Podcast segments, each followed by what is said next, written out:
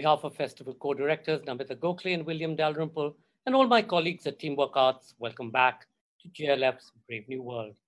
Those of you who missed all our earlier featuring the amazing list of brilliant speakers and writers, including His Holiness the Dalai Lama, Pico Iyer, Margaret Atwood, Niall Ferguson, Josie Obiama, Dr. Amrit Satwik, and so many others. You can catch these on our Facebook page, JLF Litfest, and on our YouTube channel, Jaipur Litfest JLF.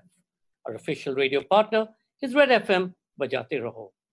Today's session is the Ram Charitramanas, Pawan K. Varma and Shashi Tharoor in conversation, a session that examines the deep philosophy and continuing relevance of the Ram Charitramanas written by Goswami Tulsidas in Awadhi in the 16th century and the impact of this path-breaking text on Indian culture and society. Pawan K. Varma is an award-winning writer, diplomat, and now in politics, where he was till recently a member of parliament in the Rajya Sabha and earlier an advisor to the Chief Minister of Bihar.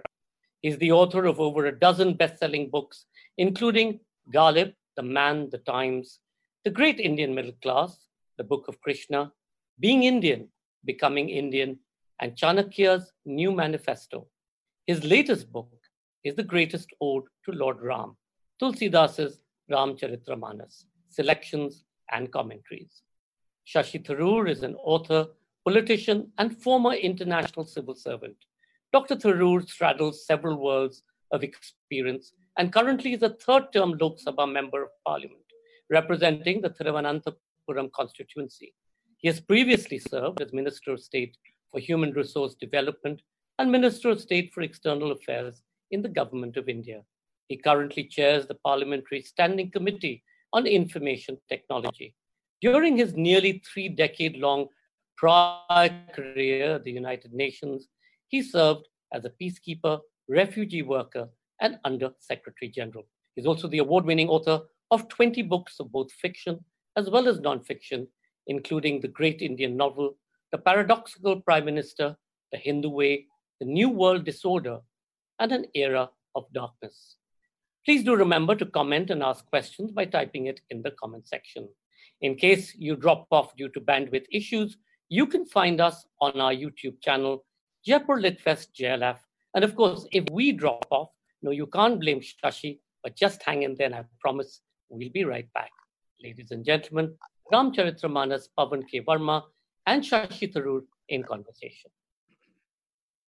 Thank you very much, Sanjoy, and um, I'm delighted to uh, uh, see that my friend Pawan has produced yet another extremely well thought through, very well researched, very well presented book, uh, this time on the Ramcharitmanas, which of course uh, is a 16th century work, written, as you already said, in Awadhi.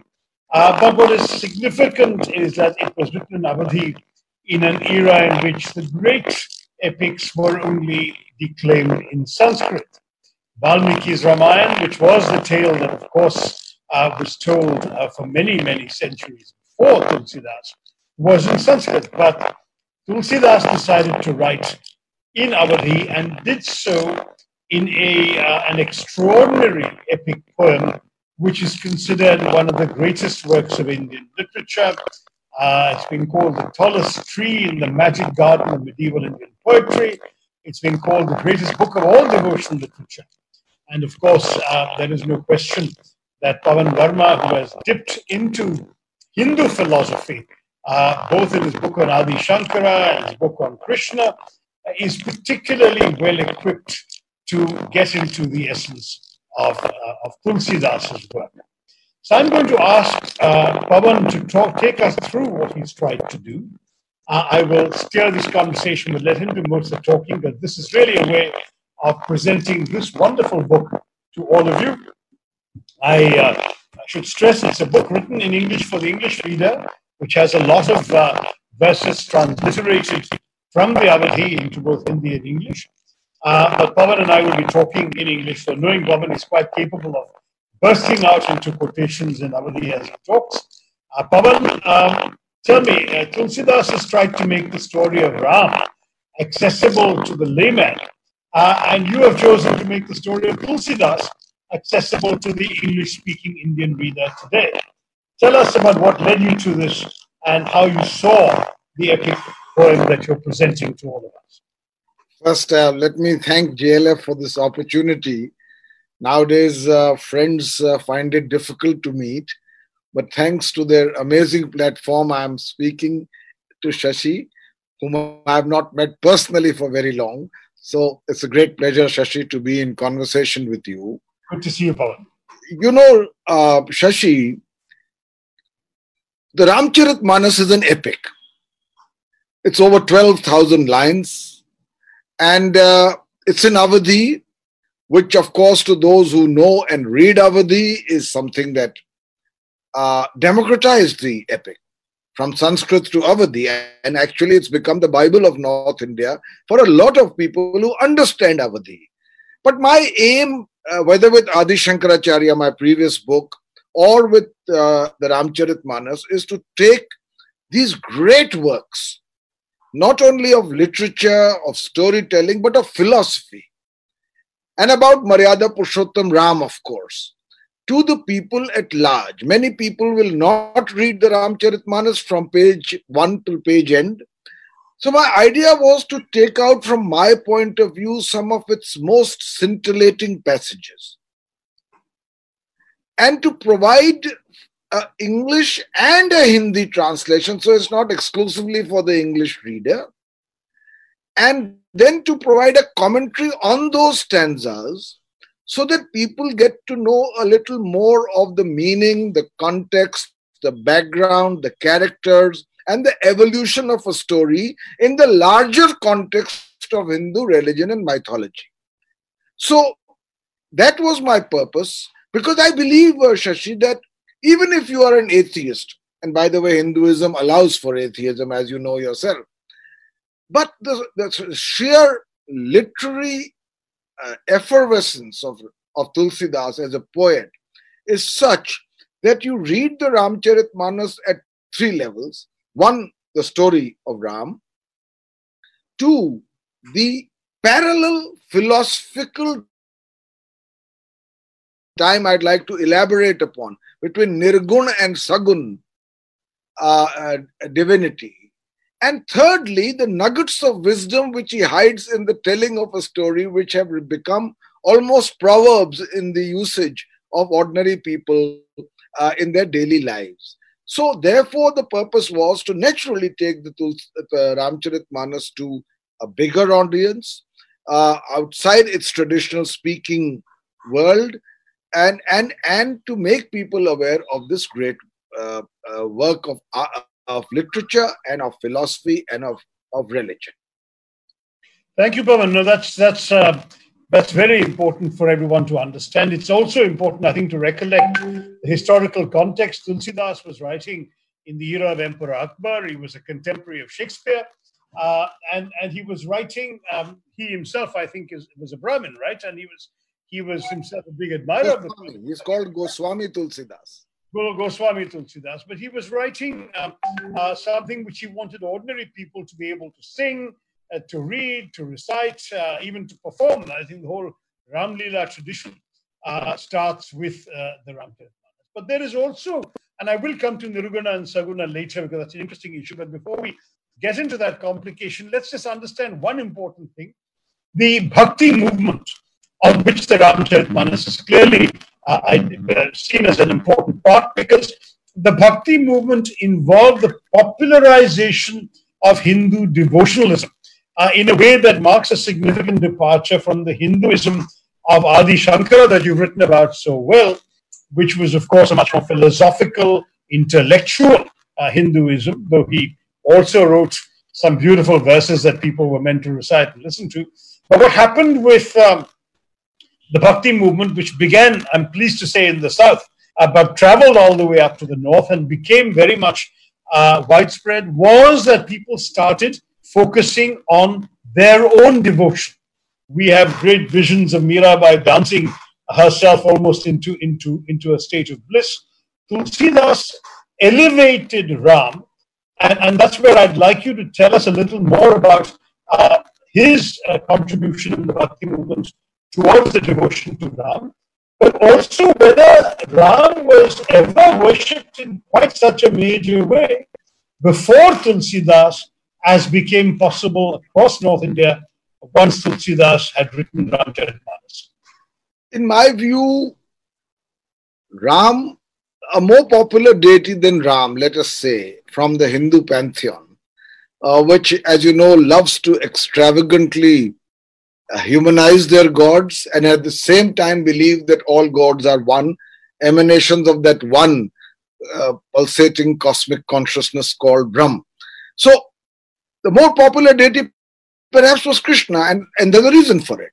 From the Harivamsh to the Vishnu Puran to the Bhagavad Puran, and most definitively with Jayadev's Geet Govind.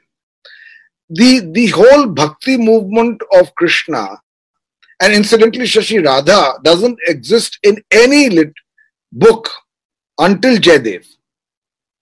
She's not there in the Bhagavad Puran, she's not in the Vishnu Puran, she's not in the Harivamsh. In all of them, Krishna dances his Ras Leela with a anonymous group of gopis.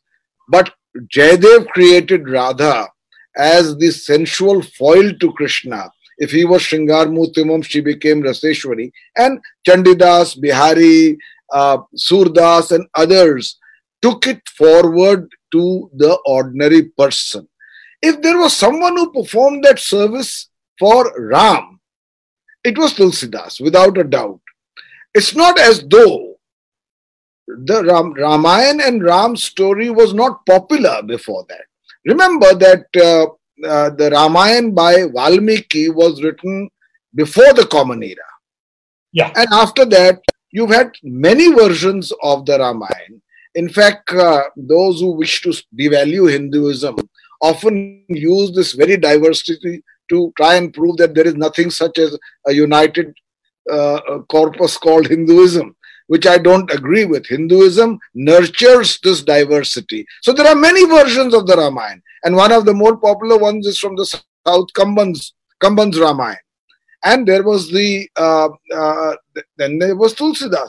So if Tulsidas, at least in North India, was the person who who made Ram the Patra, the focus of absolute surrender and devotion, bhakti and prapatti. But again, it's very interesting, and if you'll allow me a minute more, you see, bhakti movement is again intrinsically linked to Hindu philosophy. Shankaracharya, as you mentioned, wrote uh, about Advait Hinduism, the non dual, nirgun, attributeless, cosmic consciousness pervade, pervading everything and immanent in everybody. But it was much too dry a concept, perhaps, however valid it may be, and no, no section of Hindu philosophy has ever denied the validity of Nirgun Brahma but they have derogated from it again through a philosophical discourse. So after Shankaracharya came Ramanuja, who had the school of Vishisht Advaita. And then there was Nimbarkar and so on and so forth, who kept whittling down, as it were, but through a philosophical discussion, the concept of absolute non duality to a slightly qualified non duality, which would allow for the deity or the divinity to have attributes which were directly accessible to the devotee. And so that movement moves from there. And then we have uh, the bhakti movement coming to its apogee or uh, to speak, its culmination in the from the, about the 11th century onwards till the 16th and 17th century, both for Sri Krishna and Sri Ram. And they are themselves important in the fact of the complexity and nuance of Hinduism. Krishna is Leela Purushottam. For every Krishna, you need a Ram. For every Ram, you need a Krishna. For every Radha, you need a Sita. For every Sita, you need a Radha. And that is a part of the complexity of Hinduism and its ability to nuance even the divinity in many ways. Ram was probably a less lovable character than Krishna, who was absolutely adorable as the stealing child, the adolescently precocious uh, teenager, and, and, and his many avatars in the Bhagavad Gita during the Mahabharat war and so on. Ram stands for the epitome of rectitude, the correctness of social order and behavior, the perfect role model for the ordinary human being. And so uh, Tulsidas says, now that don't fall into the trap of nirguna or Sagun. Because he's now a, a, proponent of the Bhakti school, as you mentioned. So he says, Aguna Saguna Doi Brahma Swarupa. Akat Anadi Anupa. Both the Nirgun and the Sagun are part of the same Brahm. And therefore, the only thing that is important is that you practice bhakti for that Sagun Roop of Ram, who is also the Nirgun Brahm. So he will say, Tulsidas will say, Agun Arup Alak Ajajoi. Agun Nirgun. Arup, formless. Alak, Ajoi, unborn. Bhagati. Bhagati Prema Bas. Sagun Hajoi. That attributeless divine because of the sheer devotion and surrender of the devotee becomes from nirgun attributeless to sagun attribute full so it is that philosophical discourse that comes into the movement of bhakti. And tulsidas's attempt is to say yes the nirgun is valid. Yes the sagun is valid. Ram straddles both worlds, and for the devotee, don't fall into this philosophical polarity. Just accept Ram as the emanation of both and find your salvation not in the philosophical quibble of which category belongs, but by complete surrender to Ram himself. Absolutely, Pawan. I agree totally with the way you presented it. I take it back slightly to say that the whole debate between Nirguna Brahman and, and Saguna Brahman, of course, uh, took over a thousand years to evolve because the initial Vedic concept of, of God, the, the original Brahman idea, was very similar to the Islamic notion. That is, a God, that a divinity that was completely formless, shapeless, could not uh, uh, be, be, be sensed by any human perception. Uh, uh, was it a spark? Was it an idea? uh, divine was everywhere, it suffused all of us, etc. And that was the Nirguna Brahman. Why did you say it was similar to Islamic notion? Islamic idea of Allah is exactly the same that you cannot visualize, cannot imagine, cannot give any shape to it. It was exactly the same concept. The, the Muslims went in a different direction, that's a different story.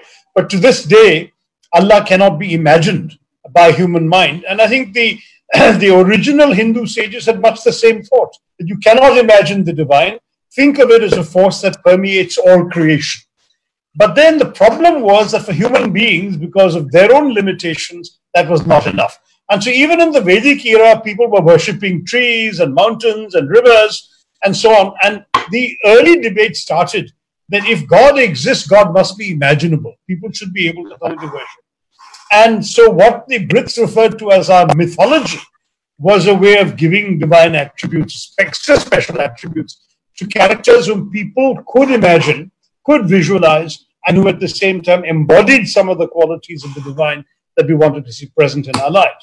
Ram is actually a particularly interesting variation of this because he is, as you said, first of all, a human being, uh, as well as a human being of divine qualities, and at the same time, a model human being. Maryada Purushottam is the highest of all human beings and with the, the greatest uh, uh, qualities that every human being can aspire to. Now, not every woman can aspire to be Durga and ride, ride a tiger of 10 hands, but every man can aspire to emulate Ram. That seemed to be the message um, that was coming across. I don't know if you think that's a, that's a fair thing, but of course, when you look at uh, the, the way in which Tulsidas reconciled Nirguna and Saguna, that was indeed very impressive.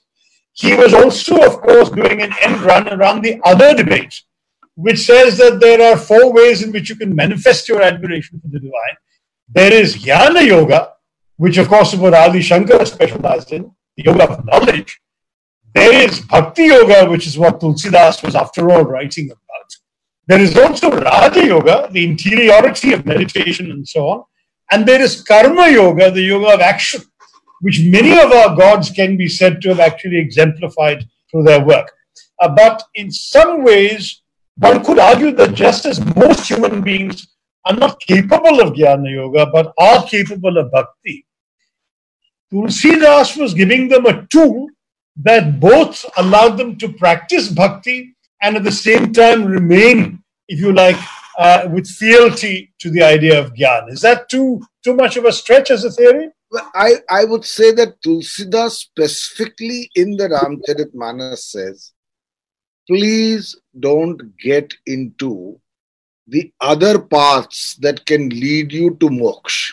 Among the four Purushas, ultimately we are all aspiring, if Vivek or discrimination comes to us, of that ultimate bliss associated with moksha, either while still living or subsequently. But Tulsidas says, don't get into the other margs. The only efficacious marg, from his point of view, is bhakti. He writes that the only thing that matters is your surrender to Lord Ram. And I think that, in a sense, makes him, without any reservations, entirely a proponent of the bhakti school. And he believes everything that you and I in our temporal world. He says, Janani Janak, parents, Janani Janak, Bandhu, friend, Sutta, son, Dara, wife. Janani Janak, Bandhu, Sutta, Dara, Tana, Dhana, Bhavan, house, Suhadra, Parivara, family, relatives. Sabki Mamata Taga Batori. Weave them into one cord Mama pad manahi bandh diya and come and tie it at my feet. That is sufficient for you for salvation.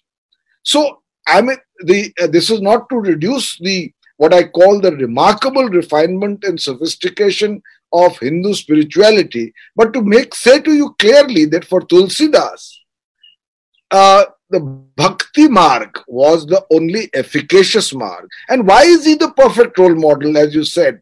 for human being. Because in circumstances of, I'll give you two examples. Uh, here he is, he's meeting Kaikeyi. His stepmother, who has conspired to see that he's banished for 14 years into Vanavas, he loses his throne, he's being unfairly being punished as a part of conspiracy. And so Ram goes to meet Kaikeyi. And what he says to Kaikeyi has become part of the common man's imagination in very many large parts of North India and through, of course, the story across India. He says, "Suna Janani, listen, mother, soy, soy sut bada bhagi. That child is uh, most uh, fortunate. Suna Janani, soy sut bada bhagi, jo pitumach patan anuragi, who can with love obey the commands of the parent. So he holds no vengeance, he shows no anger, he is the embodiment of equipoise, of calmness. He realizes certain, by the way, this is the amazing duality again of Hinduism that at one level, as God, he knows that it's all part of a Leela. At another level, he plays the human role of going through it and actually moving towards Vanvas, but he shows no anger. And sometimes when I see uh, uh, vengeful Ram, I, I want to say to them that, of course, Ram is not a passive God. Ram fights against injustice. He even takes up arms against, just, against injustice, as he did against Ravan. But Tulsidas believes that even in that fight, even against his opponent, Ram will follow the framework of being Maryada Purushottam and will never injure another or harm another without adequate reason. So I must quote to you two lines out of Ramcharit Manas, which I often do in debates when people talk about an uh, irrationally angry Ram. Tulsida, in Tulsidas's Ramcharit Manas, Ram is telling Bharat, and these are beautiful lines, Shashi, par hit saris dharam nahi bhai, par pida sam nahi atmai. There is no greater virtue than the welfare of the other, and no greater sin than an injury to another. So this is Ram as always correct, even when fighting against injustice, bound by the code of his essential persona, which is that of Maryada Purushottam. Right. I mean, I think I think one episode, I don't know if it figures in the Ramcharitmanas, but from Valmiki's Ramayana is the Surpanakha episode, which shows Ram in, in a, shall we say, less calm and reasonable light. I mean, somebody comes to try and seduce you and you knock off her nose. How do you explain? Is, is that episode in the Ramcharitmanas? There is, there is, it's a very popular episode even in the theatrical enactment of the Ramcharitmanas because it, it is a lighter moment. Surpanakha tries to seduce Ram and he passes her off to Lakshman and Lakshman passes her off to Ram and, and this is going on between the two brothers and finally it's Lakshman who cuts off cuts off the the the nose of Surpanakha. So I mean that's this is part of uh, I mean and this is dramatized and performed across Southeast Asia. This is a fairly popular scene. I've even seen a Philippine dance ballet of the Ramayana, not to mention, of course, the wonderful Indonesian Kulit uh, episodes. And um, also seen the Ramayana, by the way, as the brand name for the most popular clove cigars of Indonesia. So uh, the Ramayana's influence has also been somewhat secularized. Uh, one thing, since you mentioned the Ram Leela performances, and of course, people are very familiar, have been remade familiar with the Doordarshan, uh, B.R. Chopra version, and so on, is that the Ramcharit Manas's 1,000 odd stanzas, the 12,000 verses you mentioned, are actually divided into seven kans, right? Seven books or episodes. These kans, actually, the first two make up more than half the work, and that's the Balkand and the Ayodhya Kand. So that the, the action stuff which comes in the Aranya Kand, the forest episode, and the Kishkind, and of course, the whole Lanka and so on, five Kans are actually less than half the book. So that in fact, Ramcharit Manas is much less into the action part of the Ramayana narrative than the popular imagination of the Ramayana story would normally embrace. How then did it do so well in capturing the imagination of the public, given that it devotes itself much more to the childhood and the shaping of the man, uh, of the Maryada Purushottam, than his actual adventures, which have captured the imagination of the young? You're right, because Tulsidas uh, now was writing in Awadhi about a central deity of Hinduism and writing in Awadhi against the established tradition of Sanskrit. And he was a learned man. So he wanted to also use the Ramcharit Manas to tell the world that it's not as if he's an ignoramus writing a when already written writing again a story that has been written earlier and which is familiar to people. So he in a sense revels in his knowledge of both philosophy and the many gods in hinduism and pays tribute right in the balkand. For a very long time this goes on tribute to all the gods and a very serious discussion on the as many aspects of hindu philosophy so you're right. That, that's a uh, uh, uh, that's takes up much of the space of the Ramcharitmanas. That is why I thought that a selection would be a good idea, because you can now present instead of people having to read it from page one till the end, uh, you can choose. I mean, I have chosen selections which give you a flavor of the Ramcharitmanas in and, and with the meanings given and the context given uh, but you're, you're, I agree with you that the Ramcharit Manas is in that sense uh, disproportionately structured, but it doesn't miss out any of the action. Okay. It doesn't miss out any of the action because the story is quite linear. And, and some of the verses, by the way, in, in, in North India, Shashi, the the whole uh, relationship, the beauty of the relationship between Ram and Sita, as depicted in Ramcharitmanas, from their first meeting uh, to the Jaimal. Even in my family, even today, when a Jaimal is held and the bride and the bridegroom exchange garlands, mm-hmm. additionally in the family, the lines are sung from the Ramcharit Manas, Sakhin Madhya Siya Sohati Kaise, Chabi Gana Madhya Maha Chabi Jaise.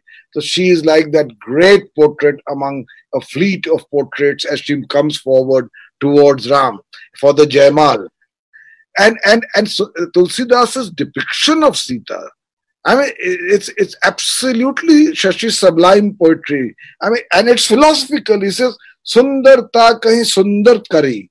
Even the beautiful, she makes more beautiful. Chabigrah deep shakha jan As though in a ho- home hall of portraits, suddenly someone lights a lamp and all the portraits come alive. That is the kind of beauty she has. So those relationships are very beautifully essayed in the Ramcharitmanas. And there are, there are characters, you know, you, how do you visualize Shashi Lakshman?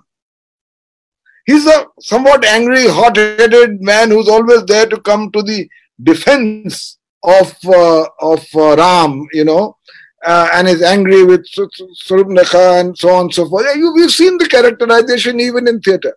Now, Tulsidas will give even to Lakshman in the narration, in the narrative of the epic, the conversation between him and Nishad. Nishad Raj, who is the boatman who takes them across the river when they are going into exile, Shashi. Suddenly he asks Lakshman, I feel sad at your plight. You are from the royal palace. Here you are sleeping on the ground, eating the fruits uh, and, and things available in the forest. And Lakshman suddenly becomes philosophical. Now, this is the genius of Tulsidas. He says to him, na koi sukh dukh ka data, nij krit karam, bhog sab brata. Nobody, my dear friend, my brother, is dispenses joy or sorrow to people everybody gets the fruits of the actions that they have committed. Now, this is Lakshman and he dilates at great length. The genius of Tulsidas is Lakshman asks him about Brahm, Maya, and Jeev. Now, you are familiar in Hinduism of their pivotal roles in the notion of, of philosophy. Now, Lakshman asks Ram to explain them. And here is Tulsidas now getting away slightly from bhakti and having the means of this dialogue between Lakshman and Ram to, for Ram to explain to Lakshman what is what. And th- there's one line in which he explains Maya. Mai aru mor tor te Maya. The notion of I, mine, and yours is Maya. that is the illusion created in our empirical world. The one line, Mai aru mor tor te Maya. Now, that is the genius of Tulsidas. Pavan, we've run out of time. I turn to the audience. Just one more thing. Um, since you, you and I are also writers and been dealing with other attempts, uh, there was the one English translation uh, of, um, of uh, there's something the problem with your sound, see? There's some problem with your sound. Okay, now I was just saying now, that. It's much better now, yes. so as a writer, yes, um, you have probably looked at the. Uh, have you looked at the uh, the only well-known English translation of the Ramcharitmanas by Frederick Growse in the 19th century? There's really been nothing significant since then. There, there are supposed to be uh, English commentaries, as one by Morari Bapu, the Mangal Ramayan, and so on. But yours is obviously a path-breaking work. Have you seen Growse's translation, and what do you think of it? And uh, how would you uh, tell the readers why yours uh, represents a departure from that sort of approach? No, I think that uh, it's a very good translation. Of course, I've gone through it. It's sometimes a little, by today's standards, arcane in the sense of the language it uses. Archaic, yeah. So uh, I think that uh, it's very easy to simply translate the Awadhi the Gita Press has done an excellent job and it's been in print for now decades.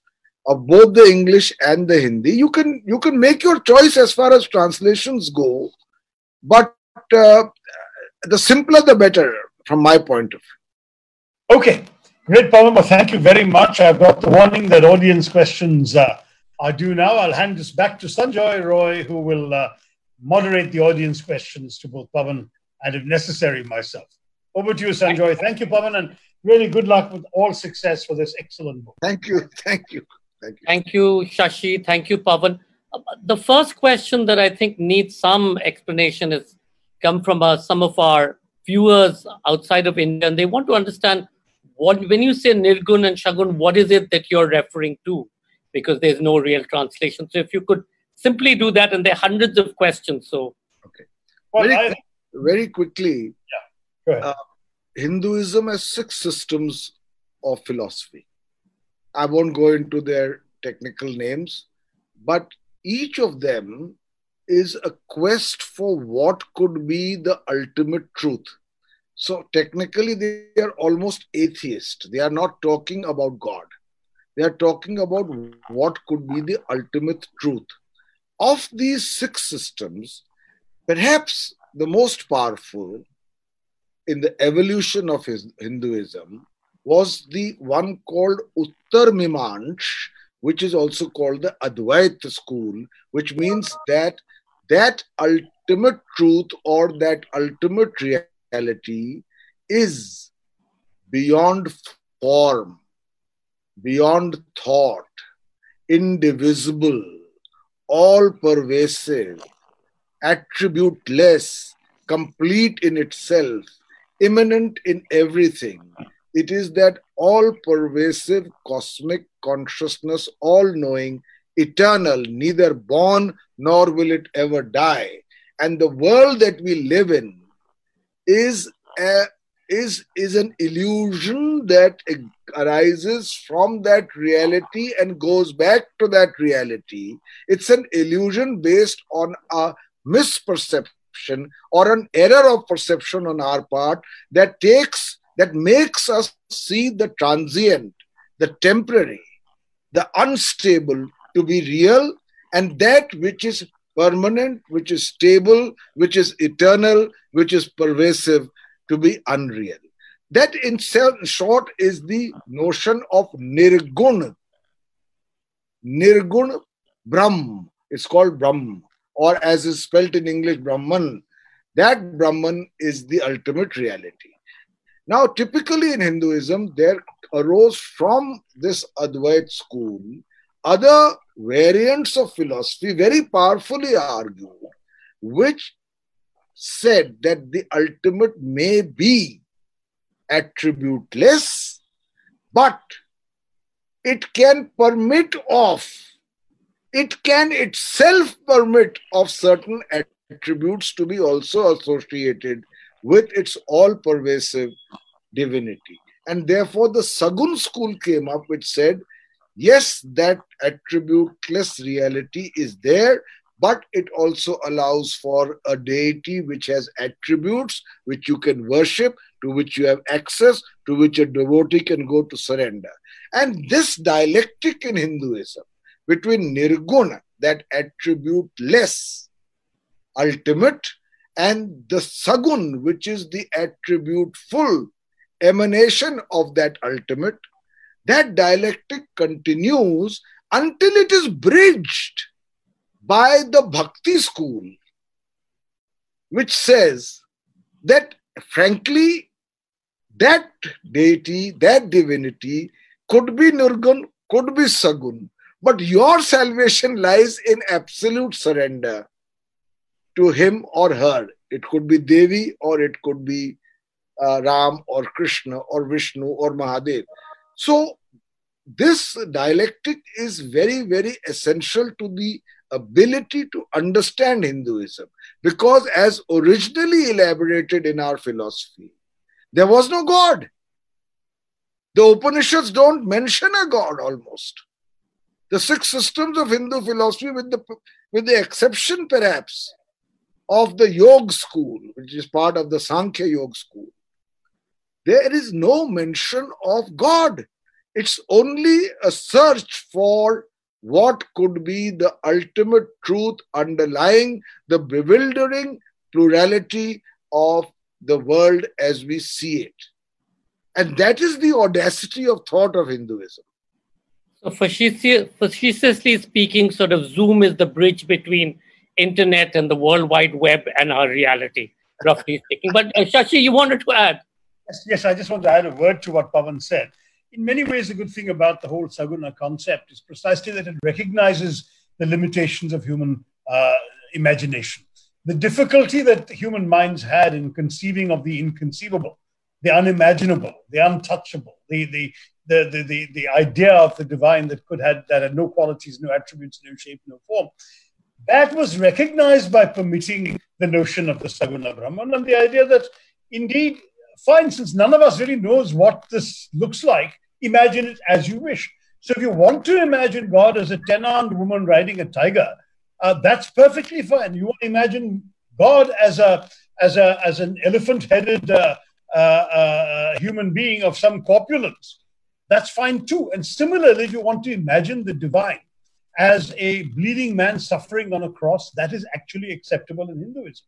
Because Hinduism says that all ways of worship are equally valid because they all end up at the same Brahman, the same divine, the same absolute.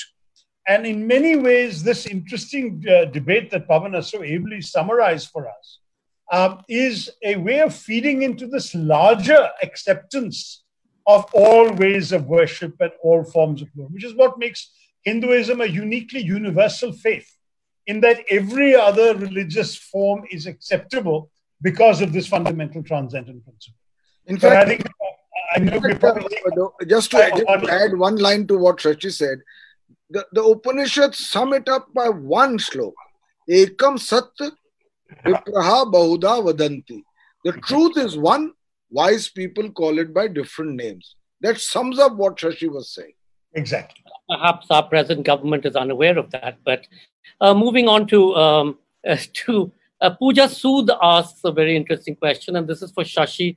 Uh, Shashi, given the relevance of the story today uh, across faiths, does this lead to regressive social behavior, misogyny, and emphasis on religious religious beliefs?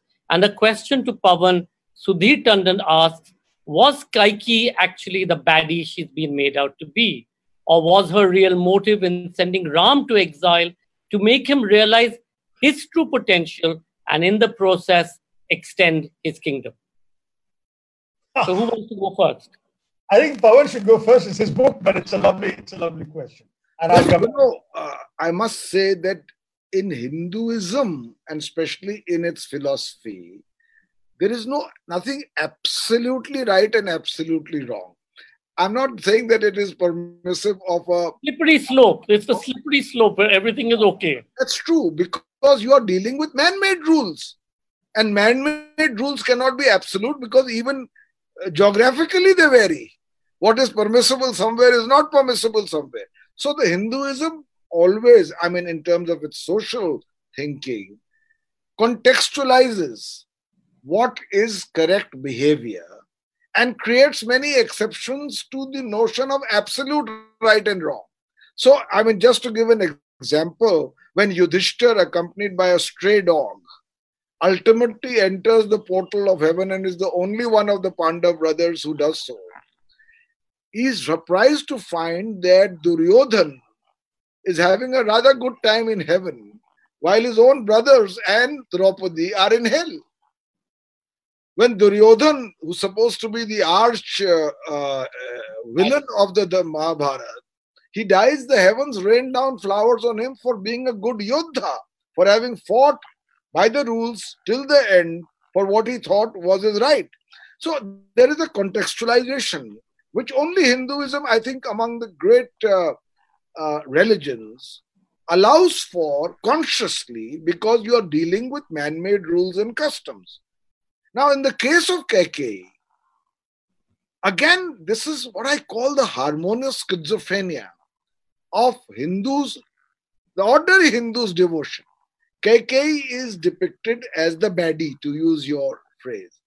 But in the Ramcharitmanas itself, as also in other Raman, Ram, Ramayana versions, she is acting on the behest of the gods who, unknown to her, who want Ram to go into exile in order to exterminate the asuras, the demons. So it is all at one level engineered, of which Kaikeyi is unknown to herself, playing a part rather than being absolutely wrong. In the Adhyatma Ramayana of the 15th century, Sita is never abducted by Ravan. Ram says to her that Ravan is coming to abduct you, so go and sit inside the hut and put an image of yourself outside. And that will be abducted. So Sita has remained constantly in the hut, while her kaya, her form has been abducted, taken, and finally released. Now, this kind of duality of even normal popular narratives is well known in Hinduism. So Kaikeyi also will probably find a place in heaven. Uh, coming back to your question to me, I would say that uh, to, to, the young lady who asked it, or, the lady who asked it, uh, that um, to some degree the question is not fair to Tulsidas and the Ramcharitmanas. I think you are referring when you mention patriarchy to the ending of the Valmiki Ramayana and not to the, because the business of, of Ram um, um, hearing of public suspicions of Sita and allowing her to disappear into the earth in a furrow is not in the Ramcharitmanas that I have read. Now, Pavan can correct this. Uh, it is actually not in the Ramcharitmanas. Ramcharitmanas has them coming back and assuming the throne uh, with Narad and Sanaka visiting Ayodhya to meet with Ram, see the great city, and uh, even Lord Shiva coming to glorify uh, Rama, which is another story of Vaishnav Shaivite uh, debate, which we don't have time for right now. But at the end of it all, um, there is a complete digression uh, into the biography of Saint Kakbhushundi. And there isn't actually uh, this particular episode of the of the abandonment of Sita. So um, I don't know. I think many would say that it's a somewhat abrupt ending. Uh, again, Pavan may have a view on on on why the Ramcharitmanas ended quite so uh, abruptly without a sort of neat um, tying together uh, of the Valmiki story. But in any case, uh, the patriarchy is largely absent. In fact, I would I would argue that that's not so much an issue. As to the question of popularization of religion, I would simply leave you with the thought that um, there are so many different versions. The main unifying strength of the stories of these epics is quite simply that um, through the tales, a certain exaltation of values takes place amongst the listener or the reader of those tales that leads them towards devotion. That, in any case, is the idea. Just as in Christianity, uh, the parables and the stories in the Bible are very much part of this holy book, including some fairly, um, shall we say, scandalous stories are also included. In the same way, we must have in the epics uh, stories which can be relatable to by the ordinary public. Now, the one interesting uh, distinction I used to make, and I, I, think I've become a little more skeptical of my own distinction, but I'll make it anyway, is that the Mahabharata is more of a secular epic and that the only truly divine character in it is Krishna, who may well have been interpolated at, the, at a later stage when the Bhagavad Gita was put into it. But the, the, um, the Ramayana is a, is a divine epic. It is seen as a sacred text.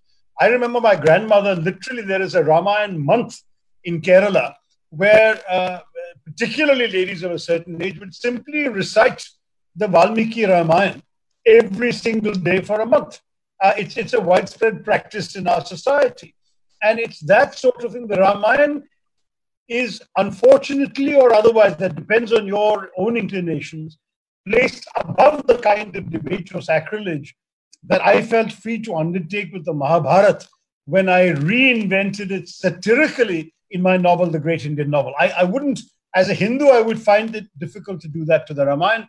And when a writer called Aubrey Menen tried it in the 1950s in a story called Rama Retold, a rationalist retelling of the epic, uh, the book was banned and still remains banned in our country. So I'll hand you back to Pavan for the last word, but I would simply say that the religiosity that you are worried about is not emerging from the Ramcharitmanas. The Ramcharitmanas is telling you a story that should actually encourage you to be a, a better human being and to worship uh, an ideal, as it were, of, of, of an imaginable form of divinity. But the religiosity that comes out of, if you like, television adaptations or other kinds of things may be somewhat more sectarian. I think that's what the questioner was implying.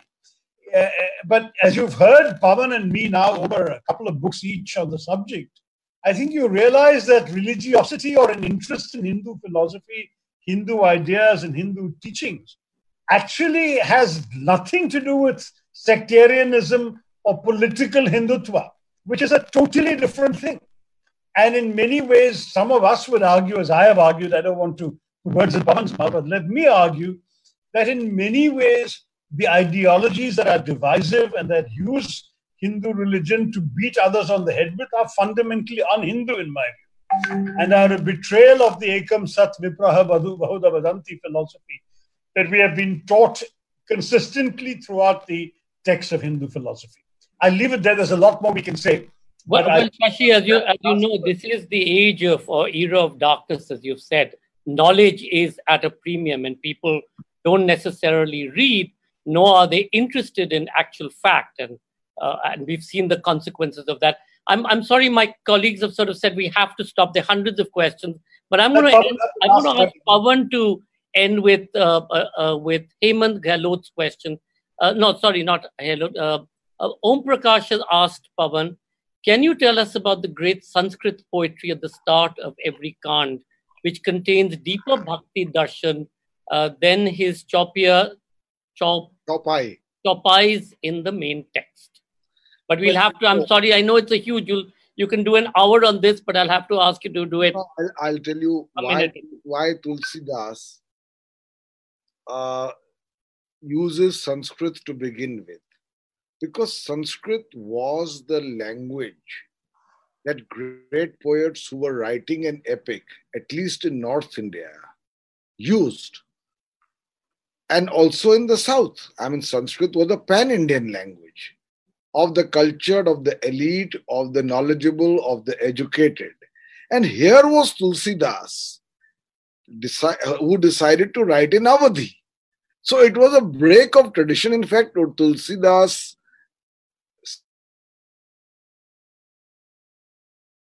against him by Pandits who believed that any epic not written in Sanskrit is not worth reading. And so, one way that it was tested was that a number of Ramayans were put in the Kashi Vishwanath temple in Varanasi, and the doors were closed at night. And they said, Let's see whether your uh, Ramcharitmanas figures somewhere. And ultimately, it was when the morning when the gates were opened, it was right on top with Shiva's signature, Satyam Shivam Sundaram, which also bridged the schism between Vaishnavism and Shaivism, which Tulsidas does very consciously. But Tulsidas still has to begin. Pavan tells the story in the book, it's there in the book. Yeah, but Tulsidas still begins with Sanskrit. And also uses Sanskrit occasionally. Namami Shamishana Nirvana Rupam Vibhum Vyapakam Brahma Veda Swarupam Niham Nirgunam Nirvi kalpam niriham chidaka shamaka shavasam bhajeyam. He uses Sanskrit, this great stotra, to Lord Shiva by Ram.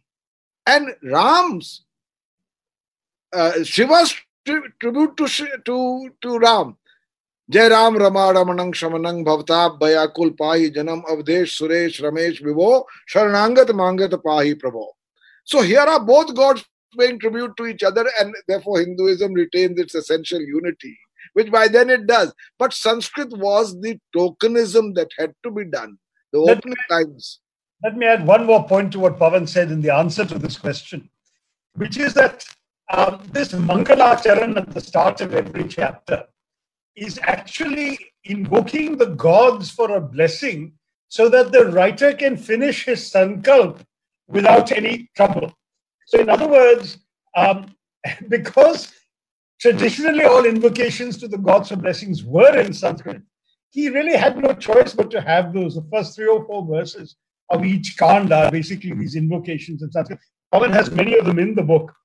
And, and so the Balkand, for example, begins with him honoring goddess Saraswati, who is the goddess of learning, and the god Ganesha, who of course is the uh, the auspicious god, the god you go for every inauguration of everything, or, or or starting a marriage, or all of those things. And and so and so in many ways, he is, I think, as Pawan was hinting in his answer, assuring his potential critics that he is within the mainstream, he is within the tradition, he is seeking the blessings in good old pious Sanskrit of the appropriate gods so that he will have their blessings and in the Mangal, uh, with all the Mangal of the gods, he will then be able to go ahead and complete his Sankalp in a way that is satisfactory to the gods.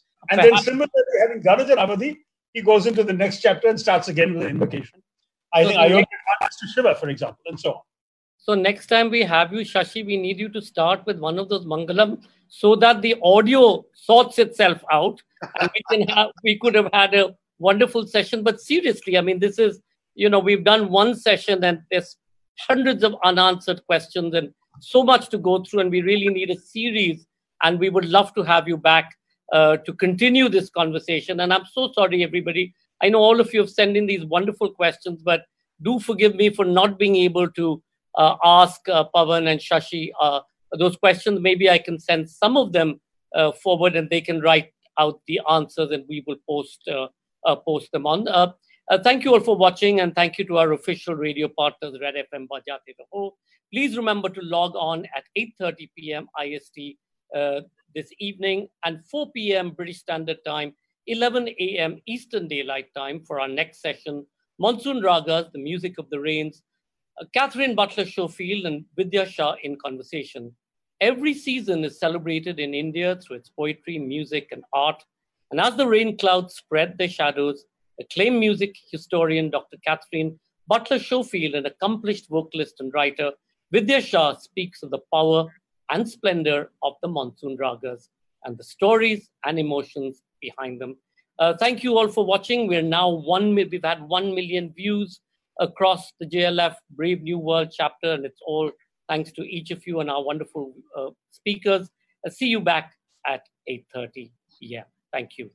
Catch riveting conversations by brilliant minds from across the globe on ideas which define our current times. Only at JLF Brave New World every Wednesday, Saturday and Sunday, 7:30 p.m. onwards, live on FB at JLF Litfest. That is JLF L I T F E S T. Radio partner Red FM.